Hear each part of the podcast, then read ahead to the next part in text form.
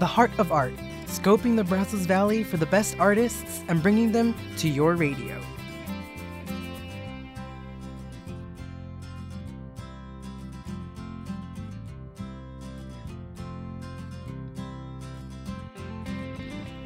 Ladies and gentlemen, your host, Hector Nino.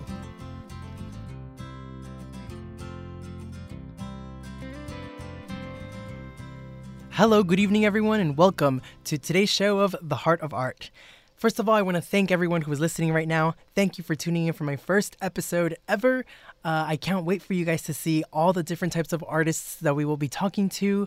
I am sure that you guys will learn so much from them and will even grow a little more curious about the artists here in the Brazos Valley.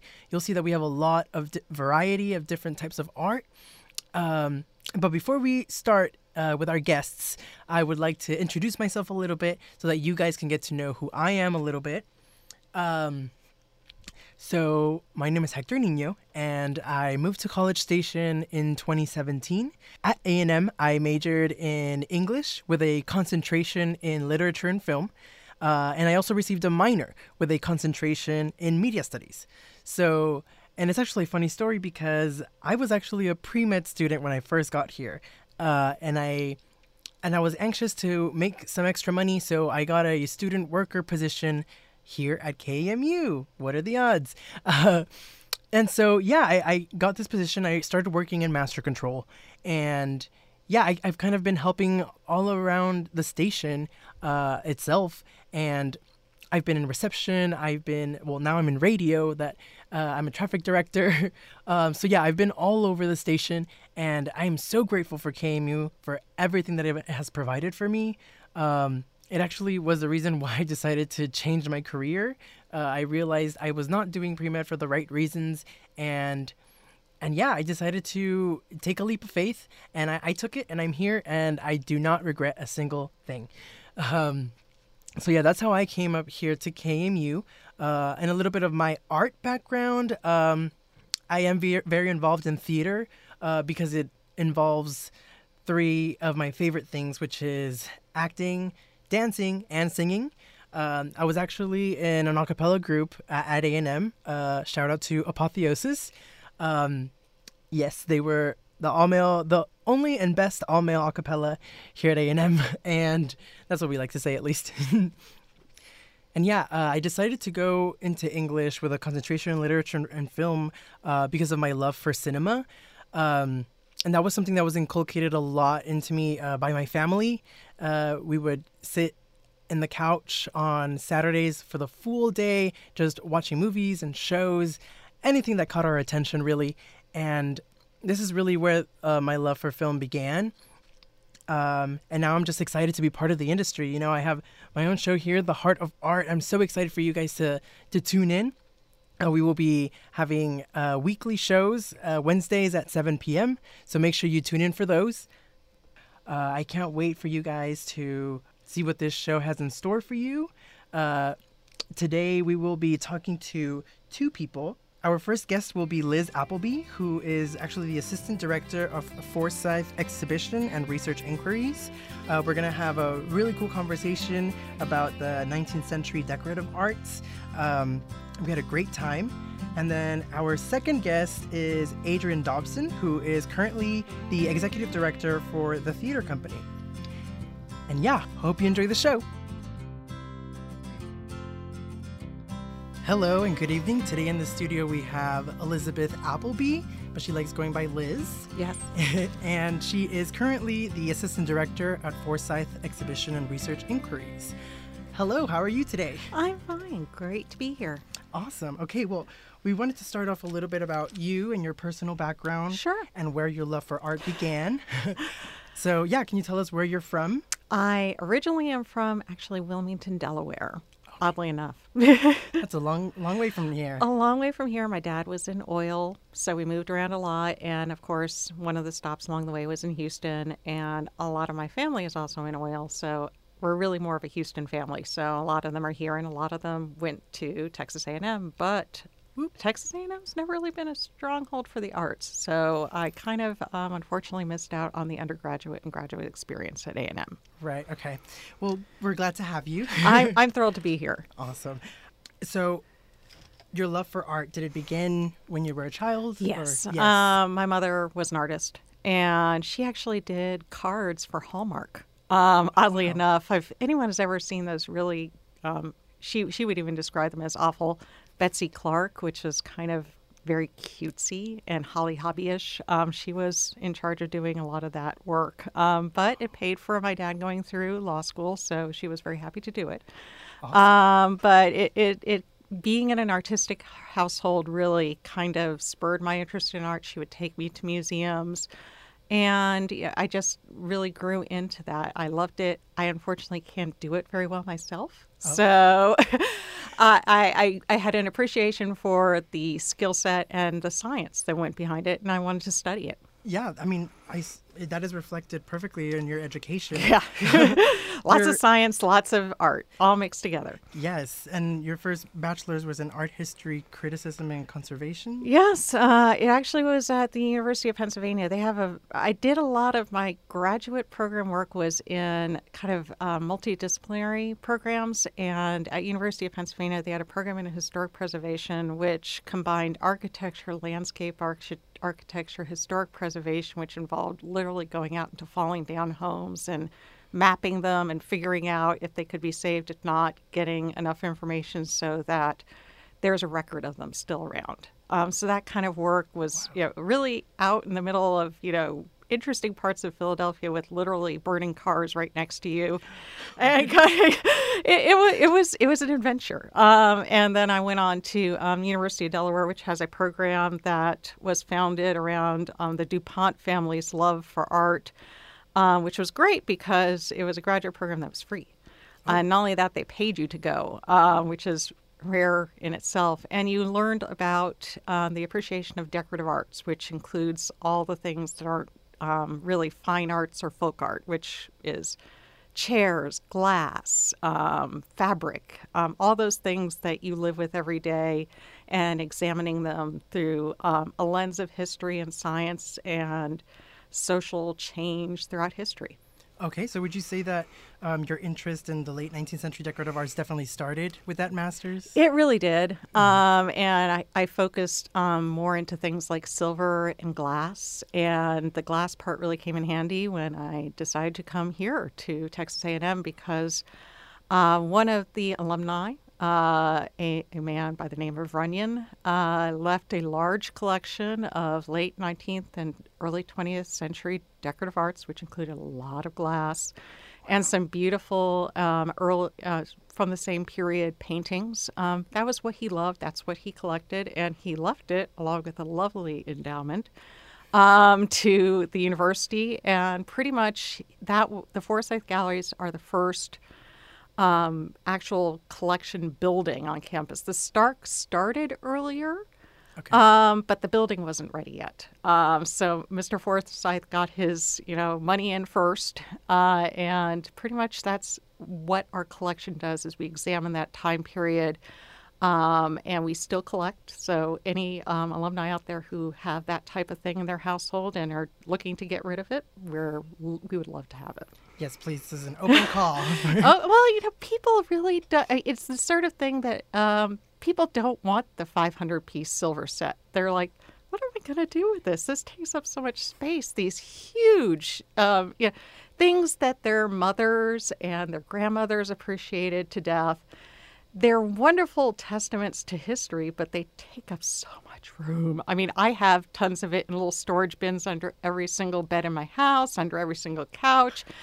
It's because it just it's it's your family history, but you don't want to lose it, but you don't really need to have things like asparagus tongs because who really needs to be able to pick up individual pieces of asparagus? Right. Not not the typical American household today, but by leaving them to collections like ours, you can be sure that your you know your legacy lives on and can be looked at from different perspectives as to why those existed. I mean, why were so people people so fascinated with having something to do every little thing on a table, as opposed to just having a fork, knife, and spoon? Right. Yeah, I wanted to go a little bit into uh, that late 19th century decorative arts and what it actually is, because I Yeah. was looking up uh, a little bit What it about means. and I saw that it was like visual beauty reproduced on the surface of things, of like common household items. It is. I mean, it's what's in your house today. Um, it think look at what you have in your apartment or your house today, or and your parents, and think to yourself what that says about you. And that's what I try to look at when I see something like um, a chair from the 1950s. Why were they so crazy shaped? Um, what was going on? Why were the materials they using they were using changing and evolving over time? Um, late 19th century is great fun for me because that was also a great um, period of scientific evolution. So you look at things like um, some silver or some glass and the different, let's say for glass colors. They were coming up with new elements on the periodic table at that time period, and those new elements could bring new colors to glass and everybody wanted to be beautifully bright colored. And there was this rising middle class of people during that time period who all of a sudden had money and they wanted color in their house. They wanted things that were beautiful. They wanted to emulate the people who had the 500 place um, wonderful sterling tilt silver tea set. Yes, a 500 piece just a tea set. 500. Yes. Um, and but they could they couldn't do that, but they could have maybe a thirty piece or even an eight piece, and and maybe have it in um, silver plate, which was something that really started to be able to be done efficiently and cheaper. So you were be able people then wanted to show their appreciation for the world and how wonderful they were by having a beautiful house that had beautiful things in it. Um, and while the definition for what is beautiful may have changed over time, if you compare a Victorian household to like a mid-century modern one, they're very different. Um, Probably wouldn't want to mix and match, but it shows what was important to people at a particular time. yeah, I love that point about including that uh, middle class It and them being able to you know- Have. yes, uh, have and decorative pieces. I mean, something Well, that they and didn't it's not just you know it's all different cultures. You look at uh, quilts from Gee's Bend, which is a group of African American women who were sewing these fantastic, colorful quilts out of materials and scraps, and it says so much about who they are and what they valued, and it, it really can give you a window into a culture, a person, a time period that is unlike any other because it does have both artistry and science behind it, and then it just shows what was valued by people at a particular time. It's archaeologists do it. They look in you know side Ro- in Roman temples to try to figure out how those people lived. It's all that type of thing coming together, and Forsyth Gallery just looks at one particular angle of it. And what is that angle? We're well. When I am up there, it really is trying to look. Um, due to museums are run by their mission, and my mission was set by Mr. Runyon. Um, it's pretty much to look at his collection and try to explain it to the community in a variety of different ways. I mean, right now up we have a collection of would seem like it doesn't really go with it, but um, it's photorealistic um, photo photographs from the early part of the 20th century all the way up to the mid part of the 20th century, and it's photographers who are looking at culture out on the streets real. Um, you, you think of things um, just gritty dust bowl type of photography um, is what we're talking about here, and that's kind of you know, fascinating. But why does it have to do with you know Mr. Runyon's collection? Well, uh, uh, one of the particular um, bankers was a man by the main last name of Hine. And Mr. Hine was working for the government and trying to document um, child labor. And one of the places he was going into was the glass factories. And he was looking at these children working 60, 70 hours a day, often all throughout the night. Children as young as eight, averaging about 12, making 11 cents an hour, uh, and in extremely dangerous conditions. rough conditions. Um, and he was photographing this, and we have glass that was coming out of those factories. So it, it's that kind of thing that you can take that, and I can show my glass, show these children working in these factories, and come up with you know interesting story that you wouldn't think a museum could tell that has our particular mission. But it's my job to find a creative angle to bring Right. new issues to the forefront. because I think that um, definitely has impacted the political landscape. You Oh, know, yeah. Maybe it, w- it wasn't a, picture of uh, that's art nowadays, but Yeah. you know, in its time, it kind of made It was a document. Right. It- and what was fascinating is that um, Mr. Hines' photos, they're gorgeous in their awfulness almost. Um, but it wasn't really the government or his photos or anything that really changed things. It was technology that evolved. And you started having the ability to make glass in um, really quick fire molds that could do it better without kids. So you didn't even have to pay them. So you didn't have to pay all the people who were doing the hand blowing and things like that because it'd be done by a machine. So machines took them out of the picture. It wasn't, I mean, it was great that people were recognizing the problem, and you have to recognize the problem before you can solve it. But at least, you know, it was photo documented that this happened, but it was technology that brought us out of it. So it's interesting to, you know, see how that was the solution to that particular problem. wow. Yeah. Well, I've learned so much today. Thank you so much for stopping You're by. welcome. It's great to be here. Yes, if you'd like to tell our audience the hours of Forsyth so they can come and visit. Well, COVID is always an uncertain time period, um, but we are closed on Mondays, but we're open Tuesday through Sunday, and during the week we are open nine to eight, actually, um, and on the weekday weekends we are open um, from noon to six. Okay, so they have plenty of opportunities to Plenty of opportunities, and we're really nice and quiet, and we have lots of places to sit and study if you want to do that too. All right. Well, thank you so much. You're welcome. Glad to be here. Glad to see you.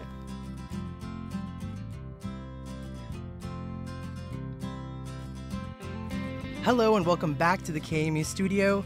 And in the studio today, we have someone that's very dear and close to my heart. Um, I have a lot of respect and admiration for this person because they were the first director for my first musical. So I am a better actor, singer, and dancer because of her. Ladies and gentlemen, welcome to the studio, Executive Director of the theater company, Adrienne Dobson. How are you today? Hi, hi, Hector. I'm so good. Thanks for having me. It's a sweet intro. Thank you so much for coming by. All right. Well, I wanted to start off a little bit about your background. and Absolutely. where you're from, your hometown, and where your love for theater started. Oh my gosh. Well, I um, originally was born in California. That's a lesser known fact, uh, but grew up in San Antonio. We moved there when I was about six. Uh, so grew up in San Antonio and just have always had a love for theater. Um, watched a lot of movie musicals as kids. Um, you know, Wizard of Oz was actually a big one that I knew really well. White Christmas, um, Sister Act. You know, the new classic. Um, so I always had a love for it, and I always had the opportunity to dance and sing, but I didn't really have the opportunity for theater. We saw it a lot, but I didn't really participate as a kid. Um, came here for school in 2002, so this is my 20th year actually here Wow, you've been here for a bit. for just a bit, yeah. Uh, so here in the Brazos Valley, um, and well, I guess 2001 technically, uh, but 2002 is when I found the theater. So I was looking for something to do off campus, like something that wasn't just consuming with schoolwork and everything else that you get wrapped up with on campus, you know. There's a lot. Yeah, and I stumbled across an ad for The Wizard of Oz in the Eagle. Oh, interesting. Yeah, that's a spoiler alert. That's why we're kicking the season off with it. Um, so I saw an ad and I thought, well, this seems fun. Seems, yeah, I could meet maybe meet some new people. Um, and I went, and that was the fall of 2022. And 20 years later, this is now the third time we've done Wizard of Oz in my time here, but this is the first time I'm directing it. Well, congratulations. You've come a long way. Yes, quite a long way from the tornado. That that's how I started. Definitely. Um, so I was looking at through your website Mm-hmm. and I saw that you started choreographing in 2003. Yeah, so dancing was always probably the biggest thing that I did. I sang a lot and sang in church, uh, but dancing is what I did, you know, with school. We did it competitively. Um, after I graduated high school, I actually worked with other high school teams and some middle school teams. So dancing was was big, and it was actually Christy Petty who owns the Village 979 and Vino Bohem downtown. Uh, she's you know one of the she's the first person I met at the theater company, and she was looking for some help choreographing the Secret Garden. I thought, okay this seems like a lot, but I th- but I think I can do it. Um, so the Secret Garden was the first show that I choreographed, and then it, it went from there. So um, I've done a little bit of everything. So a little bit of that classic theater, um, a little bit of uh, you know a lot of Fosse actually. So I you know choreographed Sweet Charity. I've done Cats, uh, all sorts of things. It, that's what, um, and that's honestly where I feel like I've learned the most because in the 20 years, well, um, since 2016, I, or he passed away in 2016, but I worked with Randy Wilson, our, the, our previous director, from the moment I walked into the theater. And so, with being able to choreograph with him and learn from him, um, that's, I mean, basically how I learned everything that I know. Wow, that's awesome.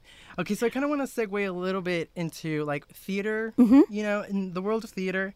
Um, and I just wanted to ask you, like, what do you think theater affects an individual or how it affects an individual? Because I know in my case, um, it's like taught me how to be a lot more confident, like Yeah. in front of people in general, and just be more, much more confident in my own decisions, even. Mm-hmm. Like, yeah. So, what do you, what would you say to that question? Well, I, I see it in, in two ways. I see it as um, like the kids that we have growing up in the theater, and then I see it as adults because you're right. It, for both, um, for everyone, it does give you more confidence. It gives you more um, just a little bit of stability, um, but it also teaches you all sorts of things like teamwork. You know, where else do you walk into a building and you have to get along with um, people ages like six to 60 because they're all there and we're all working towards the same thing. Um, but with kids specifically, you know, I've seen a lot of kids come in, walk up on stage for their first audition terrified. They start crying, they forget the words, or maybe Been they there. just leave. Yeah, no, it happens. It all happens. Um, but then watching them kind of slowly transform and feel um, worthy of being up on stage and worthy of doing these things because they are. You just have to, you know, go for it. Um, but I've seen some really incredible transformations with kids that have shown up shy, um, you know, scared to interact with people, uh, don't have a lot of friends, and then looking at how they've grown up and now they're, you know, off doing these amazing things in college, continuing continuing to perform. That's pretty amazing. Yeah. And then for adults, it's like a it's a totally different thing because we have people that show up in college, um, you know, looking for something to do that's like a little more fulfilling than schoolwork. But then you see adults that are, you know, needing a community. And I saw that a lot during COVID because when we started coming out of it, we had so many new people showing up. You were one of them. We had Addie show up during. Um, James and the Giant Peach, who was also in Willy Wonka. We've had these amazing adults show up because I think that they realized in COVID when we were all so separated that you need community and not just the friends that you have to see all the time because you work with them or whatever, but like chosen family and chosen people. And it's really amazing to see people show up, look around and say like, "Oh, okay, this this is good. These are my people." This feels nice. This Yeah. Is, this is home. yeah, right? exactly. Yeah, I mean, I definitely noticed that. It was definitely a big sense of community when Mm-hmm. we were there. Um, I mean, it was just so fun interacting with the kids, man. They're so funny. That was a great one. Yeah. Willy Wonka was really special. Little Parker, just the cutest little Charlie Oh, bucket yeah, there ever so was. talented. I know. So talented. um, okay, and theater itself, I feel like is a little more woman dominated. Would you say? Man, it does. I, you would look at our theater and feel that way, but that's not the case. Mm-hmm. It's not. Okay, what's your Yeah. personal experience? With Well, my personal experience is, you know, working with Randy, but then also just at this point now I have a lot of amazing connections with theaters in um, the Houston area, Dallas, Austin. Um, we have some great friends in Victoria. We've started really reaching out to other theaters, um, and it's it's men. It's a whole lot of Yeah. men, and so um, the past couple of shows. Uh, we've actually looked around at our production team and saw, okay, wait, female director, female choreographer, female costumer, female set designer. Like we're seeing that in our space specifically, but outside of it, that's not always the case. Um, and I think, and I don't, it, I know it's not the same as like the movie industry where that's just the given and it's it's a slow, slow evolution.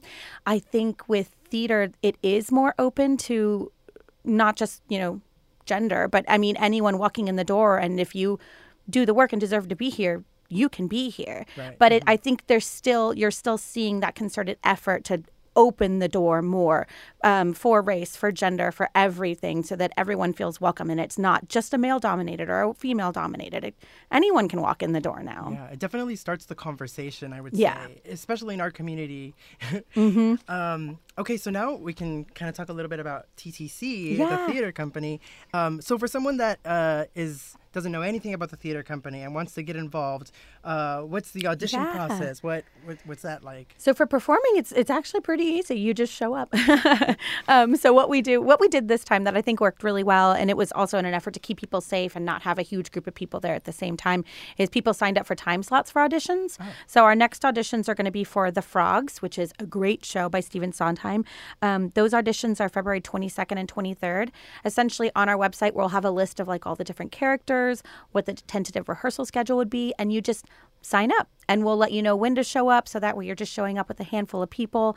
Um, it's not high pressure. It's not some big like American Idol moment. Like you show up, there's just the you know production team there. You sing your song, and then the next day we kind of have callbacks and go from there. Um, but if it's people are interested in maybe just not being on stage, because obviously not everyone wants to be on stage, um, just let us know. So you can uh, email us at the website, you can find us on Facebook, but we're always looking for people who are musicians, are painters, designers, costumers. If you're interested in tech, like lighting and set, and you know, uh, we're working with projections with Wizard of Oz. So if you have any of that stuff that you feel like you just want to participate in, just let us know because there's so there's so much to do.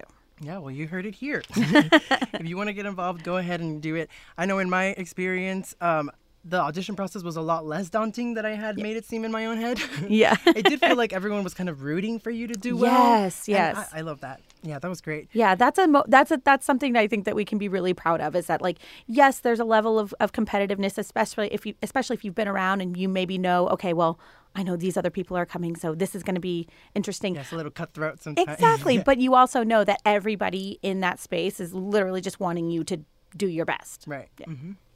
Great. So, um, I guess a little like fun question would mm-hmm. be: um, Do you have any like? I know theater's live, so yeah. anything can happen on stage.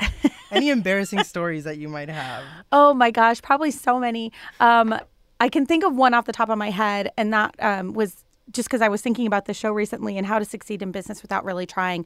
I was like a cameo character with my friend, and um, we had friends in the front row that as soon as we came out, because we were meant to be like old cleaning ladies, and so we had cigarettes hanging out of our mouth, we had these terrible wigs, just looking a mess.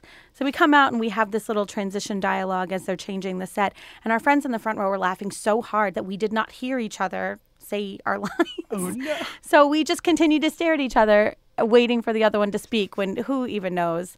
Um, I will also never forget uh, uh, singing in the rain. Uh, this didn't didn't necessarily happen to me, but it caused a whole series of events. Um, you know, you have to make it rain on stage. That's the Act One finale is singing in the rain.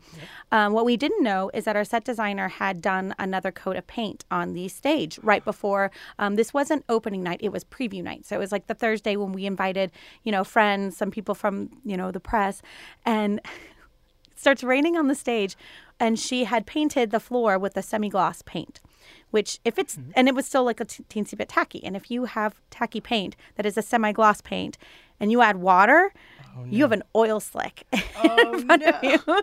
So our poor, um, you know, Gene Kelly, uh, Don Lockwood, that's the character's name, who was also like he's like six two. He's a very very tall man. He's got his umbrella. He's got his tap shoes on. He's ready to go. And I'm singing in the tr- and he could not stay upright. It was I mean he couldn't stay up. Oh, and no. at intermission, people went out with sandpaper, you know, towels, everything, tried to mop it up. But I mean the damage was done. So the entire second act was everyone just slipping and sliding across Trying the to stay stage. up. Yeah, yeah, yeah. yeah. oh yeah, that's that's the fun part about theater. I mean, anything can happen, and you just learn so much about yourself. Um, yeah. Well, thank you so much, Adrienne. Thank you so much for stopping by, for helping us out on the of first course. episode of this show. This is the first one. That's yes, exciting. Very, very. uh, well, hopefully we get to see you soon. Of again. course. Yeah. Right. Thanks for having me. Thank you. All right, you guys, well, we are nearing the end of our show. Thank you so much for tuning in. Thank you so much for the two guests that were here Liz Applebye and Adrienne Dobson. Thank you so much once again uh, for helping me out on this first episode. Make sure you tune in next week for episode two. See you then.